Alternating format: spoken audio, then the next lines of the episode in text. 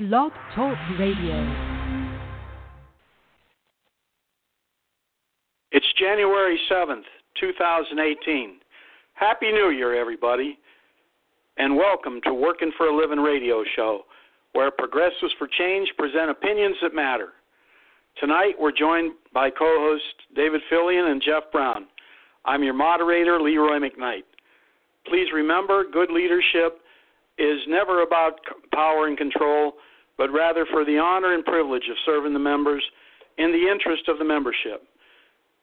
To be sure, each and every member of the leadership team of Working for a Living is committed to returning our union, the UAW, to a labor ethos, and that ethos then administered in the interest of all of the rank and file members. Having said that, we certainly hope most of you stayed safe over the holidays. Go on to announcements. Remember that Team Working for a Living supports Medicare for everyone and removing the $127,000 cap on earnings that are subject to participation in Social Security. That means everybody has to pay. On July uh, 7th, the NLRB issued a complaint against Honeywell alleging that its 10 month lockout of workers at South Bend, Indiana and Green Island, New York violated a federal labor law. Honey, Honeywell locked out over 350 workers after refusing to agree to Honeywell's proposal that the company be allowed to unilaterally change, among other things, the terms of their health care coverage during their life of their contract. The trial was scheduled to begin May 7, 2018, in Buffalo, New York. The potential liability for the company was over $20 million. Robb, who was appointed by President Trump in November, reversed the July decision of his predecessor in another favor to big business by the anti worker, anti union atmosphere in Washington, D.C. This decision denies workers their day in court and highlights the dangerous role politics have taken at the NLRB.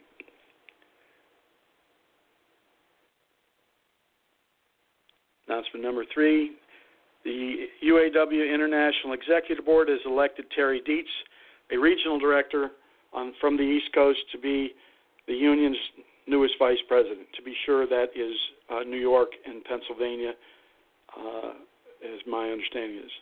Dietz, 58, will oversee UAW's Fiat Chrysler department, which is embroiled in federal corruption probe involving millions of dollars from a joint fund center, alleging allegedly being siphoned by union and company officials. Dittes replaces Norwood Jewell, who retired effective December 31, about six months before his four year term of office ended. Announcement number four this is from Reuters most major most major automakers on Wednesday reported lower de- December U.S. sales and forecast weaker in overall sales in 2018. But investors bid up the shares in the in the sector on a bet that high margin pickup trucks and SUVs will pull De- Detroit's automakers through the downturn. Uh, noticing that they said through any downturn. Okay the December numbers were above analyst expectations, lifting the shares of General Motors, Ford, and, Chrysler, according to Auto Data Corp, which tracks industry sales. The seasonally adjusted annual rate of U.S. car and light truck sales fell in December to uh, 17.9 million from 18.2 million in December 2016. That's year over year that's sort of an oxymoron that somebody would think that sales of high dollar vehicles would pull some automaker through a downturn when money's less likely to be available. Interesting little thing there. Uh, number five, oh God. Uh, the Trump administration is officially going forward with its plans to roll back a new implemented a new rule implemented by President Obama that would extend mandatory overtime to 4.2 million workers around the country. The U.S. Department of Labor asked for public comments, which is the first step in revoking or revising the rule. If implemented, the rule would double the maximum salary a worker can uh, earn and still be eligible to receive overtime pay from employers, rather than let it go straight into effect. The Trump administration is first a- asking for feedback on it, why it should be raised from its current threshold of $23,660 set in 2004, and if it should even be adjusted should even be adjusted for inflation. Workers' rights groups say the rule is necessary because employers are giving employees low salaries with high work hour demands, sometimes 60 hours a week, in attempt to run an over uh, around overtime laws meant to protect workers. When announcing this proposal last summer, Obama said that this is an issue of basic fairness. If you work longer and harder, you should be you should you deserve to be paid for it. Announcement number six: shares of Fiat Chrysler automobiles surged uh, this week on heavy trading. I believe this is redundant. Uh, my assistant did a nice job of that before. Uh, number seven: uh, Takata Corporation, uh, the parts supplier that filled the filed for bankruptcy after sparking the largest auto recall in history, re, uh, called back 3.3 million airbags as part of a U.S. order that scheduled repairs of the potentially deadly devices over several years. The supplier identified at least 15 automakers that pr- purchased the airbags, including Toyota Motor Company, Honda Motor Corporation, General Motors, BMW, AG, and Tesla.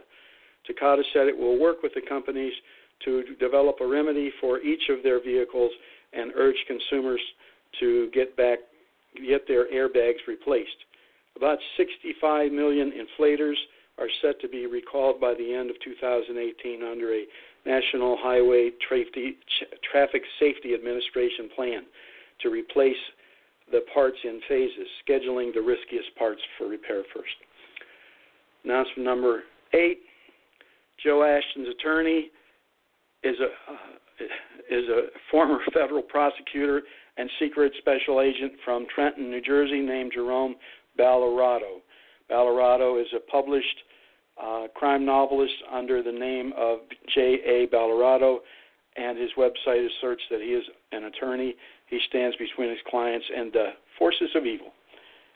Uh, I'm not sure who the force of evil is there. We'll just, you know, keep that in abeyance. That's a new word for some of you listening. Uh, I hope that you uh, that this applies to understand what it is now. Um, uh, by invitation, our oh yeah, by invitation, our Working for a Living radio show is now a member of the Michigan Association of Broadcasters. Thank you for the invitation, and we're happy to be a member of your fine organization. Announcement number 10 Title 29 USC 481G is a federal law that prohibits using dues dollars to promote a union candidate. Let me repeat that. Title 29 USC 481G is a federal law that prohibits using dues dollars to promote a union candidate. Should you be approached by anyone being paid or otherwise using dues dollars to promote any candidate,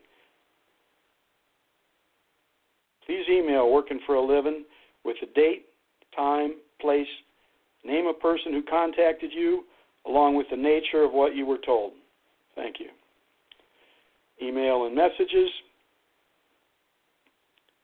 we had lots and lots of Christmas, wishes from all over. Thank you very much for those.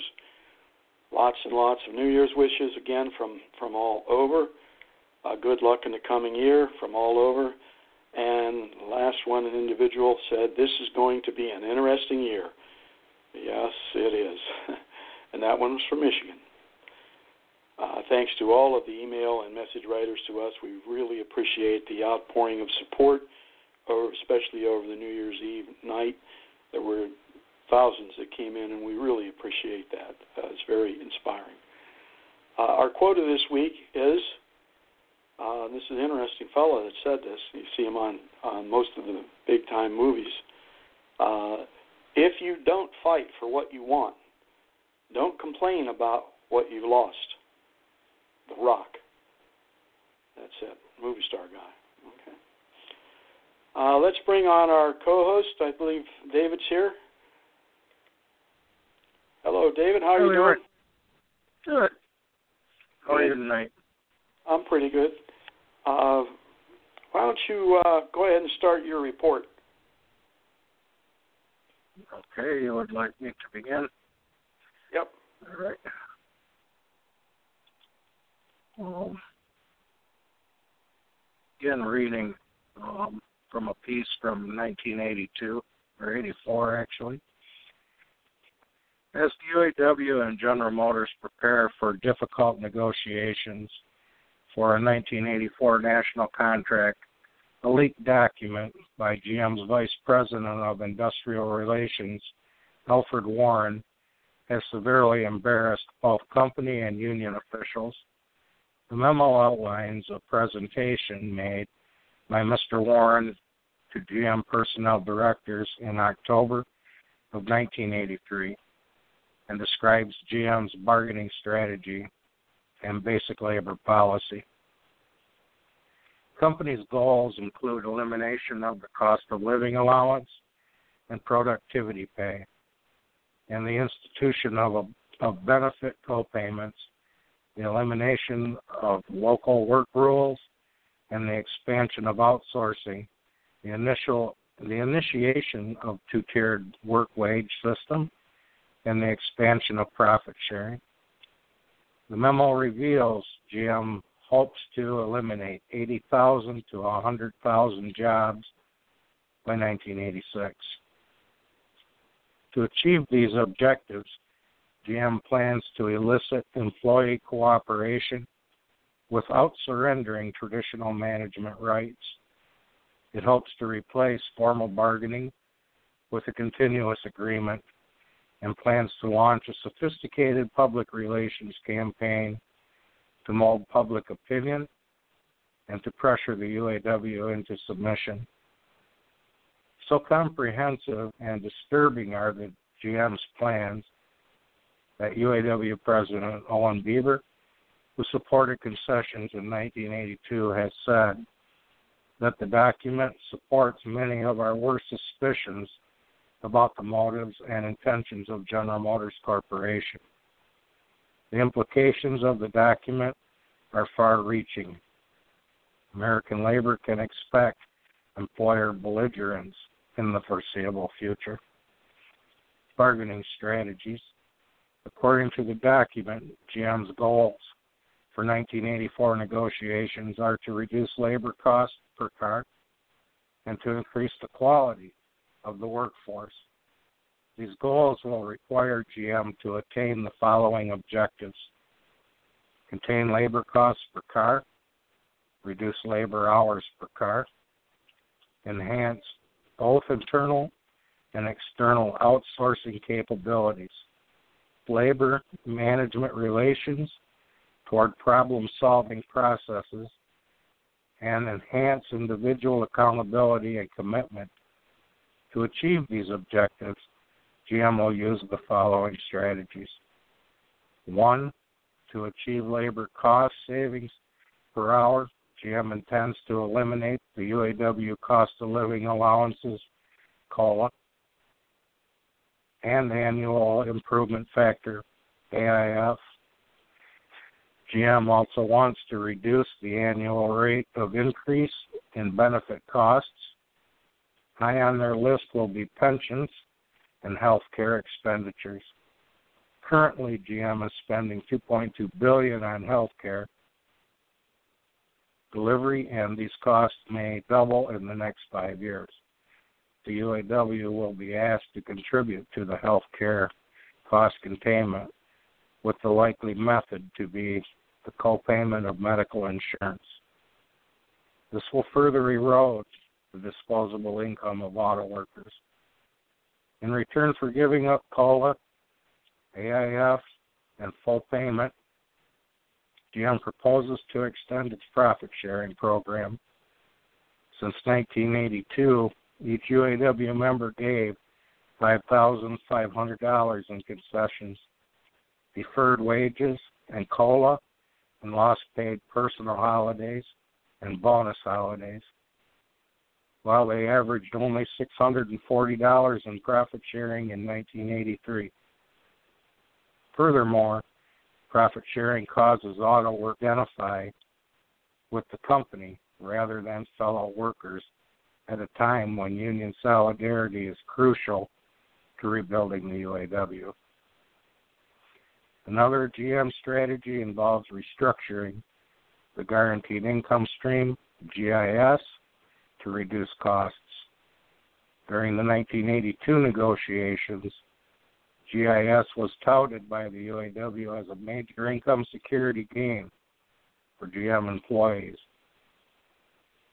And as a quid pro quo for concessions, GIS gave high seniority workers prorated supplemental income if they lost their jobs through layoffs or plant closings. Since GM plans to terminate as many as 100,000 auto workers by 1986, it's little wonder the company wants to restructure the program. Furthermore, GM wants to implement a two tiered wage system. In the last several years, the company attempted to negotiate just a, two tiered system with several subsidies, including Packard, Electric, and Warren, Ohio. In 1983, IUE Local 717 voted overwhelmingly to reject a plan that would have reduced compensation by two thirds for new workers doing wiring assembly. But GM hasn't abandoned this idea. GM also has ideas for cutting labor costs at selected facilities on a local basis. The leaked Warren document proposed freezing existing compensation by for new workers doing wiring assembly, but GM hasn't abandoned this idea. GM also has ideas for cutting labor costs at selected facilities on a local basis. The leaked Warren document proposed freezing existing compensation levels, modifying selected new wage and benefit provisions, otherwise approved by the 1984 National Agreement, reducing hiring rates and extended grow-in provisions for new employees and modifying contracts to provide for local approval of wage agreements.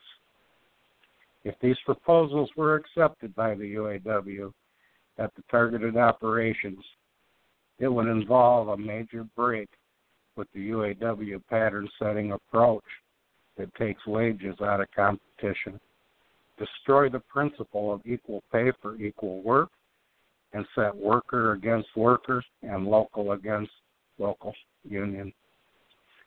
This is where we will stop this week um, with this report. Um, next week we will continue with the second half of uh, this presentation. And uh, this time I will hand this over to Leroy for discussion. Right. This this would be the second part next week in a series we expect to be a five part series. On this uh, portion, this is an article uh, by a, a well known labor professor, and the proper attribution will be given in writing. Um, there is a companion page uh, regarding this uh, information uh, for this uh, tonight's show. Uh, that'll be on the uh, available by link from the radio page, you know, our announcement page on the dot com to another page that contains this information and attribution again will be given there.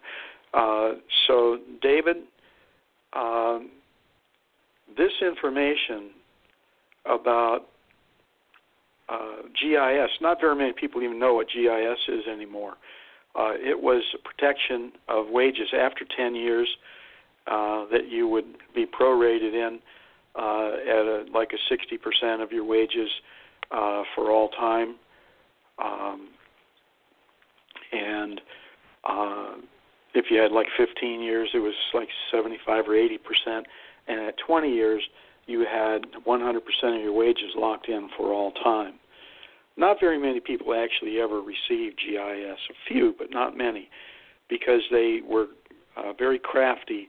Uh, General Motors was in making sure that the long-time seniority persons uh, may have been laid off briefly, but they uh, were called somewhere in the United States in order to prevent them from being receiving any more GIS.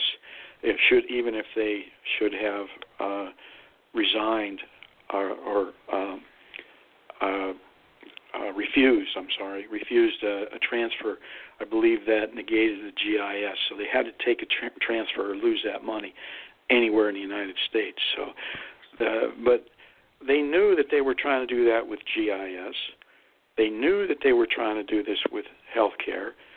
They talked about a tier two system. This document was written in October and uh, and published on October 11, 2000, uh, 1993. I'm sorry, October 11, 1993 is when this core document was published. We're quoting now from uh, a very insightful labor professor who called th- this to the T in advance because he wrote this article in 1984.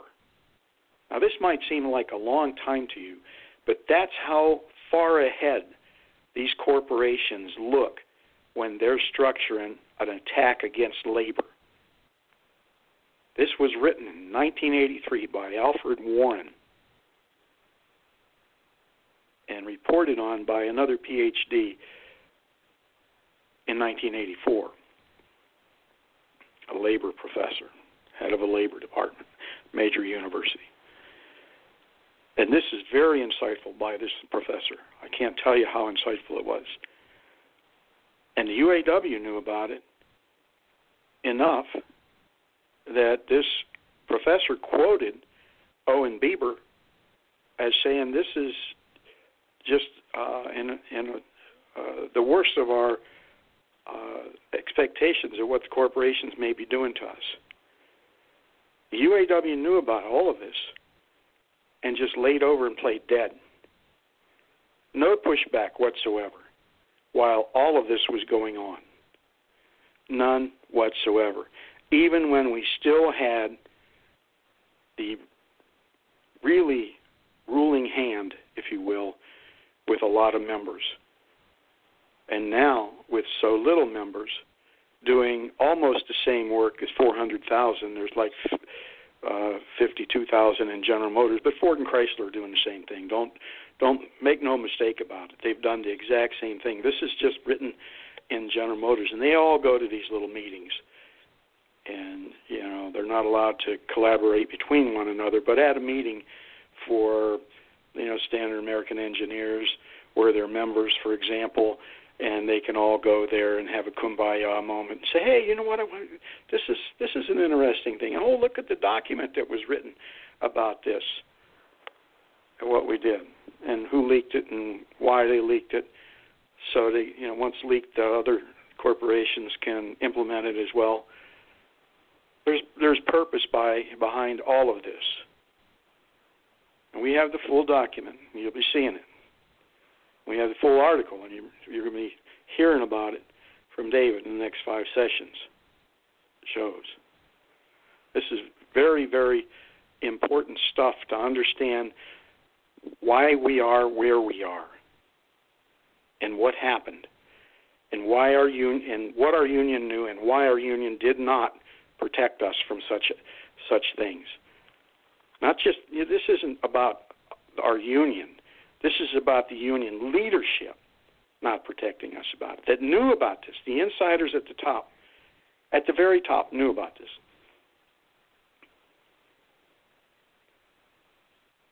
We've come upon this several years ago, and we've been sitting waiting to bring it out, and the first show of the year is a good time to bring it out. And so far, we're quoting from the article written about this document. Very, very, very damning information that speaks volumes about the leadership of the UAW for the last 33 years when this article was written after the document was leaked a year after it was written. So this is horrible stuff. And they knew about it and did nothing, nothing at all to protect us. No pushback. They allowed the jobs to be merged to the point that it's inhumane to do some of these jobs. They didn't go to just two tier wages. We got six tiers now. Working for a living has as a as a platform plaque to have a pathway to seniority in a specified period of time to end this I believe it's appendix D that is circumvented paragraph I think 57 where you're supposed to have seniority in 90 days. We also have a platform plank to full wages in a specified period of time. And not just if somebody gets picked up to be put into the in progression. This is going to end. They have abused us long enough. David, do you have any comment on what you read there? I know you just read it, but I know you have comments on it as well.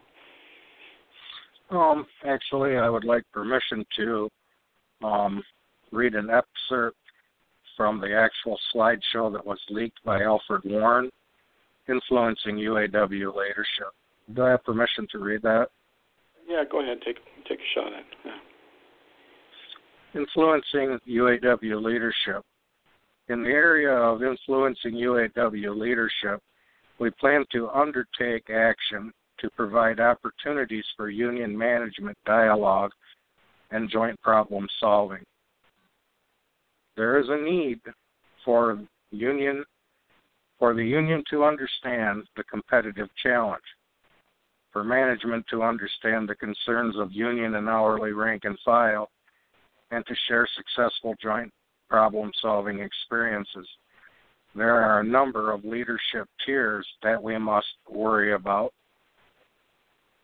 Owen Bieber, Ephlin, GM Department, UAW Technical Staff, Regional Directors, National Bargaining Committee, National Presidents and Shop Chairmen.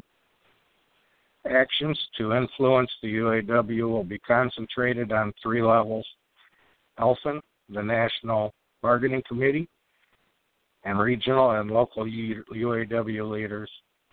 Some of the ideas being considered for implementation include dialogue with Ephlin, continuation of the one on one briefings of Ephlin by ASW with Alfred, Alfred Warren, a series of one on one sessions for Ephlin to exchange views with key members of management. It is proposed that Ephlin, together with Alfred Warren and FJMC, visit four num- visit a number of plants where innovative solutions have been devised. Provide Ephlin and the time to educate secondary leadership and the regional sub councils on profit sharing. National Bargaining Committee. A series of one day workshops would be scheduled on a monthly basis for both the UAW National Bargaining Committee and GM. The intent would be to provide a common information base, an opportunity for dialogue in a problem solving context, and a focus on non business needs as a reference point for future bargaining a joint union management off-site on the auto industry of the 80s could be scheduled. The objectives would be to shift the focus of bargaining to future business needs and foster a mutual interest in improving the bargaining process. Presentations by management, union, and external speakers would be made. The group would develop joint principles for union management relations in the 80s. Based on the joint principles for the 80s, a joint task force based on joint principles for the 80s on bargaining would be appointed by Alfred Warren and Ephlin to review the formal bargaining process and recommend changes to facilities achieving the mutual objectives. The end, Lever. Okay. You noticed that they had a very, very sophisticated plan of influencing the union leadership. Again, the union leadership knew about this a year after this document was per, per, uh, written, produced. And they did nothing to sort of say, hey, this isn't good for our membership. They just laid over and let it happen, just like the ones that are there now. This entire leadership for the last 30 some years has failed us in absolutely knowing in advance what the company was about to do. You heard there about joint training things and joint programs. This was before joint training centers were established in 1984 agreement. A year before the bargaining went off. They planned to have these joint training centers. At one time, these were General Motors salary positions that got moved over into the auspices of joint training plans for the union to administer. It's become so much so that there's one General Motors local union, and I've said this before because of a, conversation with one of the members of the plant that had been disabused by this process, where the union, our union, actually administers the manpower moves in this facility. And that means that they're not subject to the federal laws of the EEOC, etc. Because their only recourse, if the union does it, is to file an Article 33 appeal challenging the decision of the union's procedures here. And in this day and age, when members have to go to union meetings that are beholding to the leadership, the local leadership, to retain their job as an appointed person, they must toe the line So, in Article 33 on the floor of a local union meeting is destined to fail and likely to fail at all upper levels as well. The union's business is the union's business, and management's business is management's business. And manpower moves are management's business. We monitor them and make sure they do them right to be sure. But it's their job. And that's an outcropping of this jointness that was initiated in 1983, committed to black letter print in writing in the 1984 CBA, Collective Bargaining Agreement. And it has grown to the level that it is now. And once it was intended for the benefit of the corporation has now seemingly began to benefit individuals in the administering of such things, allegedly. This is out of hand, brothers and sisters, and it needs to be changed. And there's one group of people dedicated to change it. And we're called working for a living.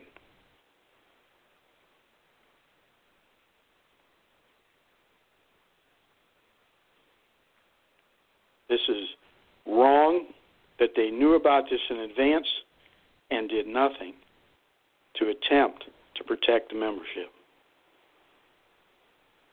We don't know what promises may have been made. We know some things where people were removed for abusing the system many years ago, removed from office.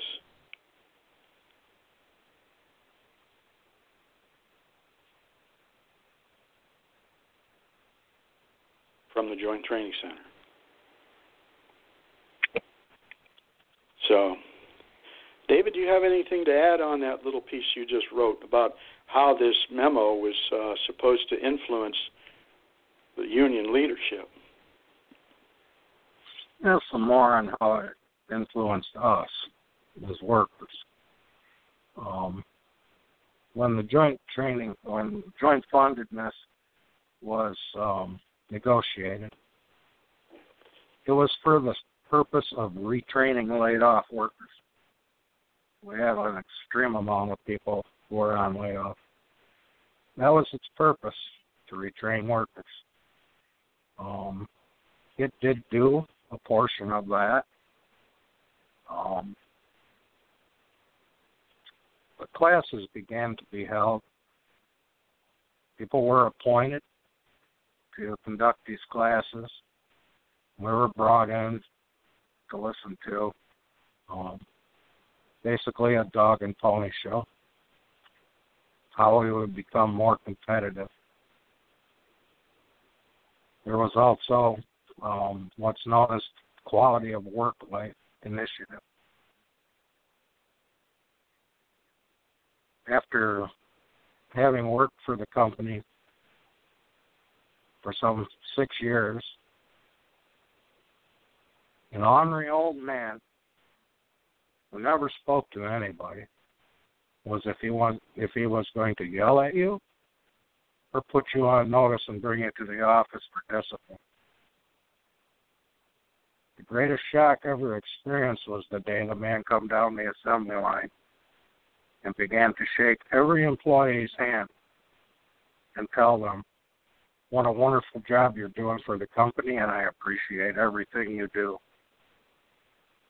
and he wanted to shake our hands. Employee to employee, right down the line.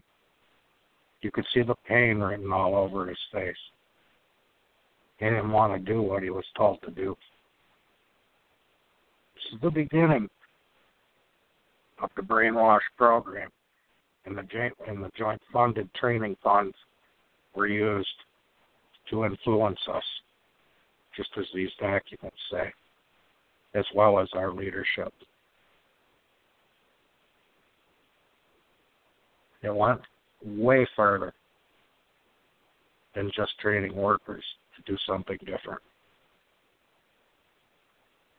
Those of us who were on layoff, we found ourselves in a position where if we applied for a job somewhere else, they wouldn't even look at our applications when it said GM at the bottom employers knew when we were called back to General Motors, they'd be left holding the bag. So we were basically unemployable. Many of us went out and started something else on the outside on our own, become independent contractors. That's what I did. Do you want to add to that, Leroy? Okay. Yeah, I have a couple comments still. I mean, you mentioned I didn't, but you did competitiveness, and that's all we hear these days. Well, we have to keep the co- corporation competitive. Competitive, okay? Well, We're supposed to be competitive. The union's supposed to be competitive for our members and not have our wages suppressed. This writer, the author of this art- article, a year after this document, core document, was leaked, said this If these proposals are accepted by the UAW at the targeted operations, pay attention, it would involve a major break with UAW pattern setting approach that takes wages out of out of competition. It would destroy the principle of equal pay for equal work and set worker against worker and or local union against local union. I give you BIQ in the General Motors structure, built in quality. You have to have a certain number in order to track new work in your, into your facility. And everybody's been brainwashed about that that number. And we aren't supposed to be in the business of selecting where new work goes. That's for management to do. We'll fight. Sure, to be sure, we'll fight when they do it wrong or when they do it against their own interest. You see, the stakeholders in all of this include other groups people and entities. Stakeholders, to be sure, and pay attention, are as follows the government, so they get their taxes, us, the workers, so we get fair remuneration that's wages and all of our benefits, the stockholders and the bondholders, and the communities in which these corporations exist are all the stakeholders. Now, so far, so far, our union has not partnered with any of the other stakeholders. And I can tell you for sure that under a working for a living caucus administration, we will partner with other groups of the stakeholders to bring these corporations to their knees, to their knees, and stop stealing from all of the stakeholders for the benefit of the executive suite.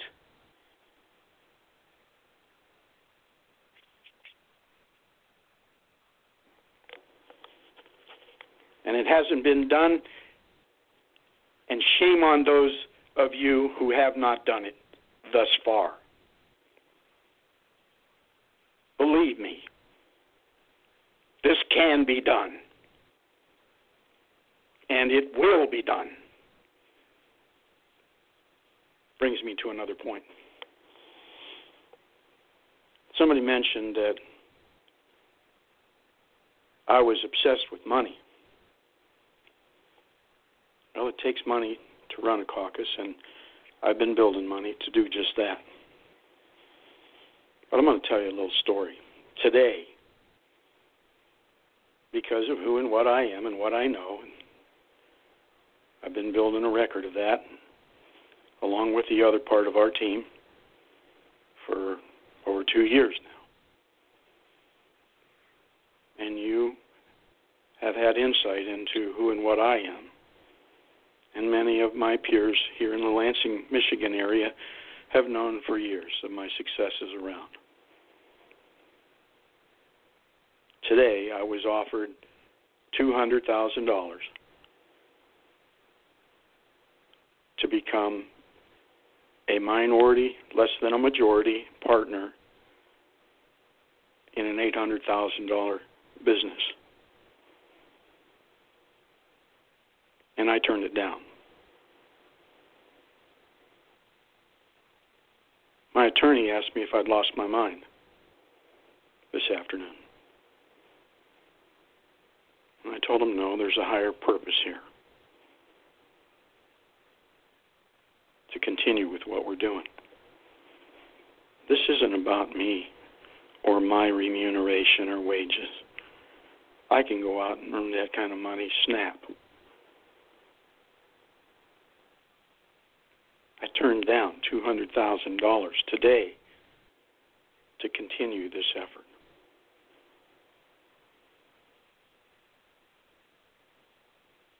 David, do you have any more to add to this report? Um, not this week, Leroy. Um, okay. I'd like to All right. say that um, all of the leaders who participated in this War Administration Caucus um, and still continue to this day. Correct. They still follow the mantra that this document created so many years ago. So as we continue it and go through the rest of it, and you get to read the companion piece that will be put out that goes with this show and next week's show, I think you'll find that some very disturbing reading. And we cannot continue on with any more leaders of the administration caucus. All. Leroy. Okay, thank you. Um, yeah, this this promises to be a very insightful series that we're doing. We've broken it down into five parts, and we hope that you find it insightful and help you to make your decision when it comes time to vote for delegate. Not to support anybody that had anything to do with the demise of our union in full knowledge of what was being perpetrated upon us by the corporation General Motors. So, uh, let me go on to my report a little bit. Uh, we're going to not be too much longer here. Uh, we're quarter to eight now, so um, about we try and keep it to an hour tonight.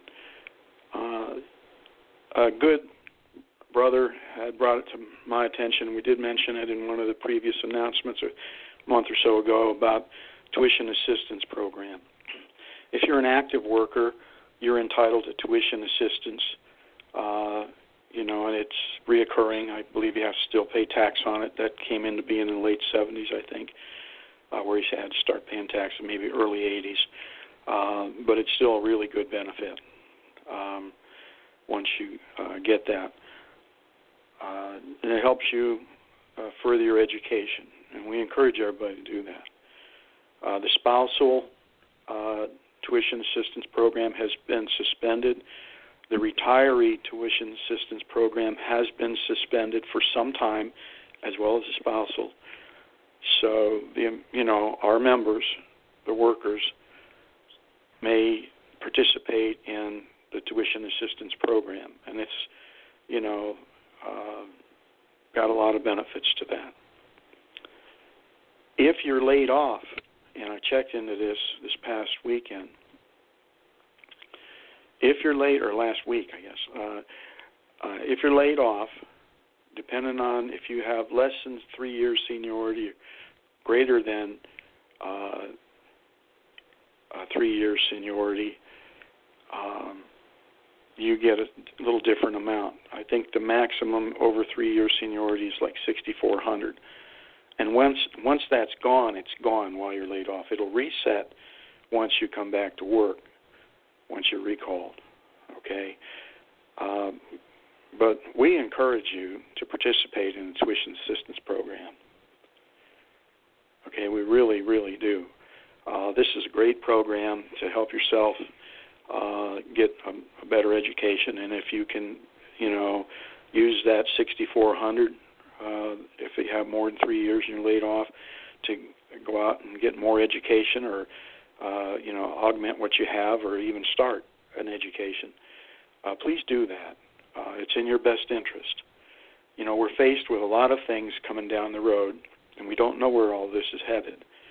We have automation that's coming in that's uh, very, very troublesome. Nobody's been talking about what to do about it and how people are going to continue to get paid because the robots taking their jobs. In Rome, they got lazy and outsourced all their work, much like we've been doing. And they failed. Rome fall. Rome fell.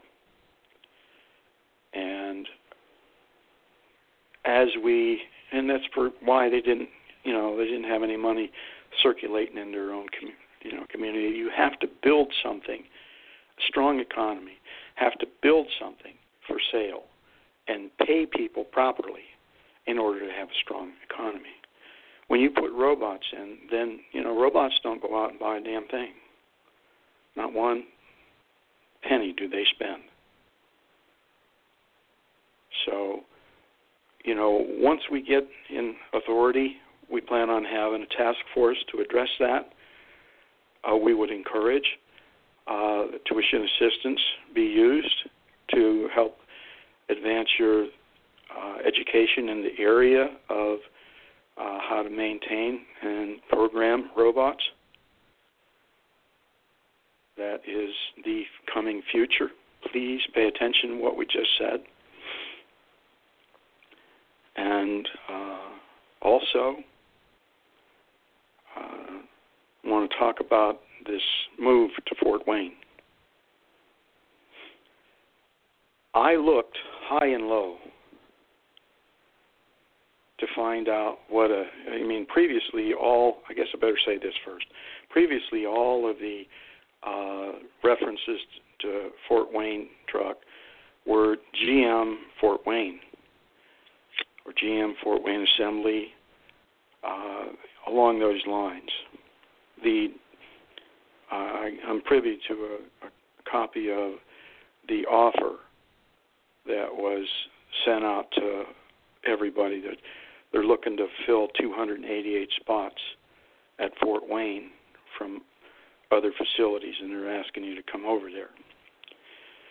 Uh, it says if you accept the offer, you will be a member of GM VM. That's Victor Mike. Okay, General Motors VM in uh, Fort Wayne. GMVM Fort Wayne.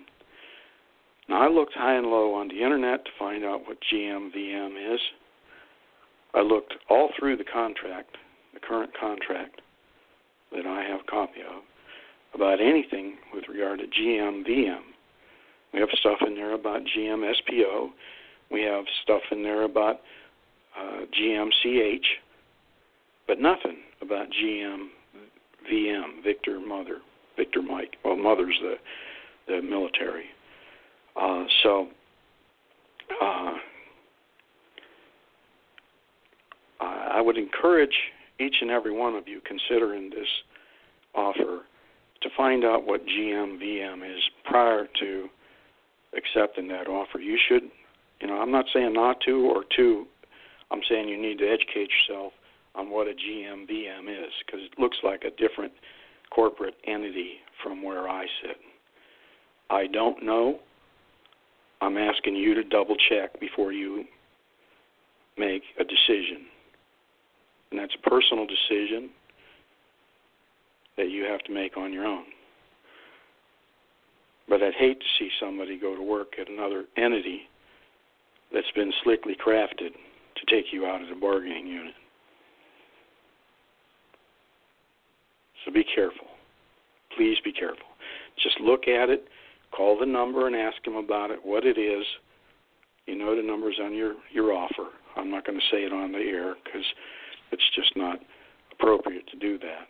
Uh, but you, each of you, have the absolute right to call that number and clarify this division that you'll be going going into, and assure that that's part of the General Motors master agreement because you're under that now. There are some offers from the GMCH people for the GMCH people to go to this. Uh, as you know, in your offer, it says that you can take option. Uh, most of this under 96A qualify.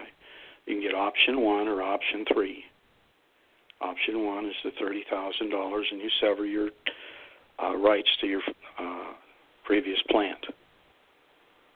And you can take option three, which retains your right to your previous plant, and you only get five thousand basic moving money. Again, that's a that is a personal decision.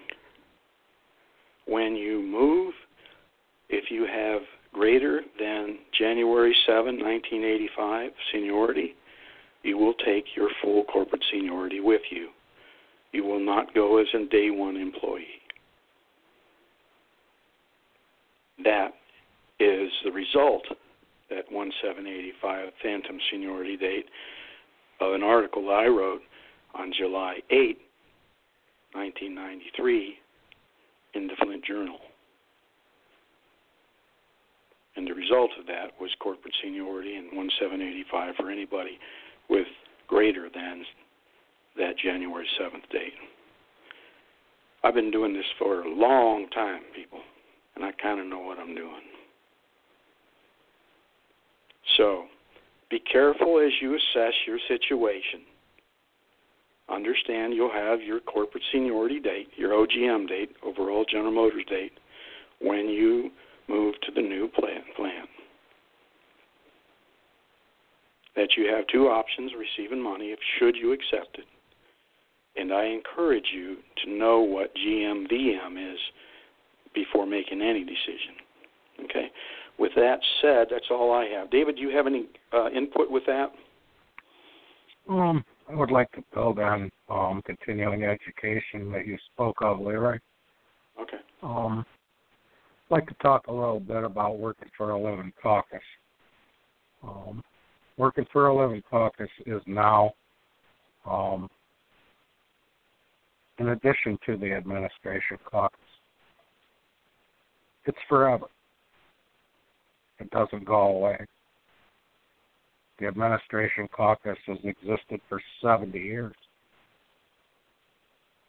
They've enjoyed that for 70 years pretty much acclamation to office. That ends with working for a living caucus. Working for a living caucus is now a permanent entity within the UAW structure.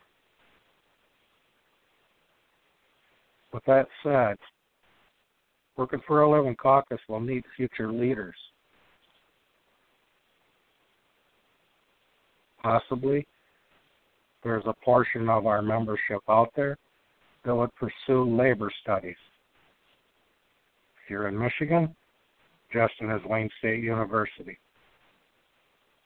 In the process of gaining education, please run for local offices.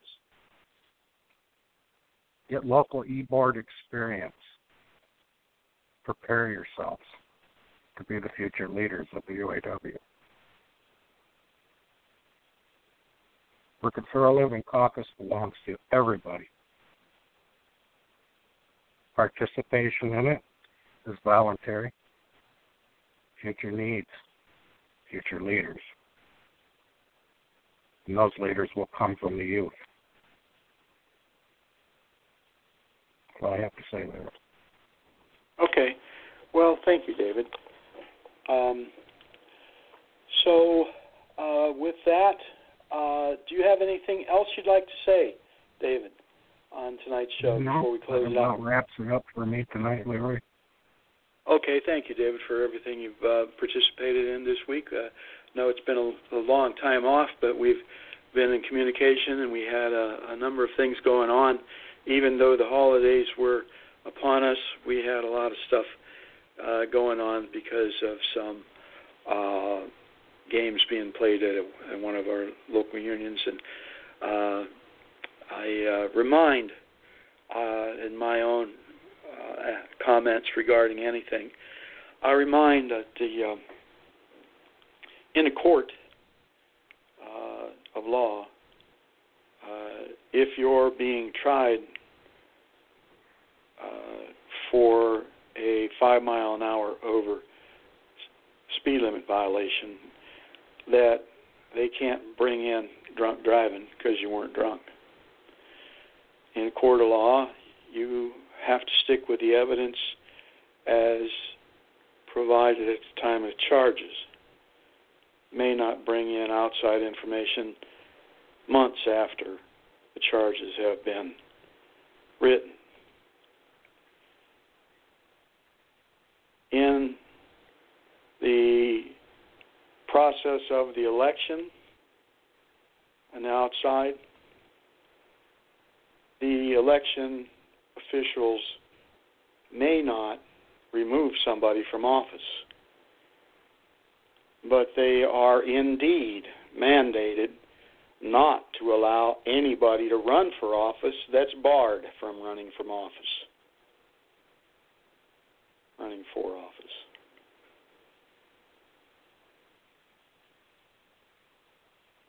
Just saying.